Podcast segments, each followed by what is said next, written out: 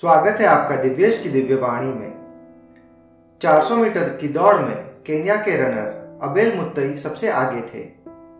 वह finish line से चार या पाँच फीट की दूरी पर रुक गए। उसे लगा कि वहाँ पर जो लाइन थी, वही फिनिश लाइन है। और वह भ्रम और गलत फहमी से वहीं अटक गया। उसके पीछे दौड़ रहे स्पेनिश रनर इवान फर्नांडिस ने यह देखा और सोचा कि कुछ गलत फहमी है।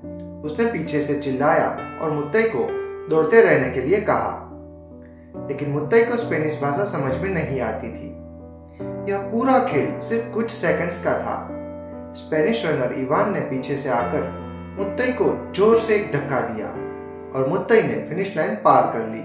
बहुत ही छोटा लेकिन बहुत महत्वपूर्ण अवसर। यह दौड़ थी।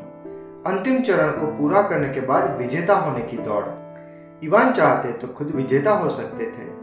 इवान फिनिश लाइन पर आकर और अटके हुए मुद्दई को अनदेखा करके विजेता हो सकते थे। लेकिन उन्होंने ऐसा नहीं किया। आखिरकार विजेता मुद्दई को स्वर्ण पदक और इवान को रजत मिला। एक रिपोर्टर ने इवान से पूछा, आपने ऐसा क्यों किया? आप चाहते तो जीत सकते थे। आपने आज स्वर्ण पदक हाथ से जाने दिया। इवान ने सुंदर जवाब दिया, मेरा सपना एक ऐसा समाज का निर्माण करना है जहाँ एक व्यक्ति दूसरे व्यक्ति को धक्का दे, लेकिन खुद को आगे बढ़ाने के लिए नहीं, पर दूसरों को आगे लाने के लिए, उनकी मदद करने के लिए, उन्हें सशक्त बनाने के लिए, उनकी शक्ति बाहर लाने के लिए। एक ऐसा समाज जहाँ दोनों एक दूसरे की मदद करते हैं और विजेता बनते हैं। रिपोर्टर ने फिर से पूछा, तुमने क्यों मुद्दे को जीतने दिया? तुम जीत सकते थे? जवाब में इवान ने कहा मैंने उसे जीतने नहीं दिया। वह तो जीत ही रहा था। यह दौड़ उसकी थी। और फिर भी अगर मैंने इसे नजरअंदाज किया होता और फिनिश लाइन पार कर ली होती तो मेरी जीत किसी और से छीनी हुई जीत होती। और ऐसी जीत पर मुझे गर्व कैसे हो सकता?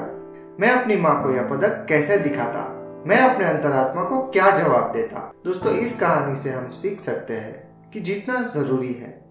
लेकिन किसी भी कीमत पर जीतना एक मानसिक विकलांगता है। किसी की शोहरत चुराना, किसी की कामयाबी अपने नाम पर कर लेना, दूसरों को धक्का देकर खुद आगे आने की कोशिश करना, ये सब शायद कुछ पलों के लिए जीत का एहसास दिला सकता है। पर खुशी नहीं, क्योंकि हमारी अंतरात्मा सब जानती है कि सच क्या है। संस्कार और नैतिकता विरासत में मिले उपहार है। एक पीढ़ी से दूसरी पीढ़ी में मिलती ये विरासत है।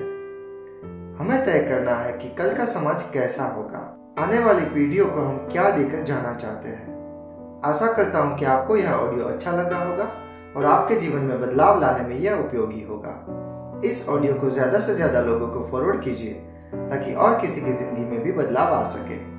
ऐसे ही ऑडियो को सुनने के लिए सब्सक्राइब करें हमारा चैनल दिव्येश एंड और सुनते रहिए दिव्येश की दिव्यवाणी धन्यवाद।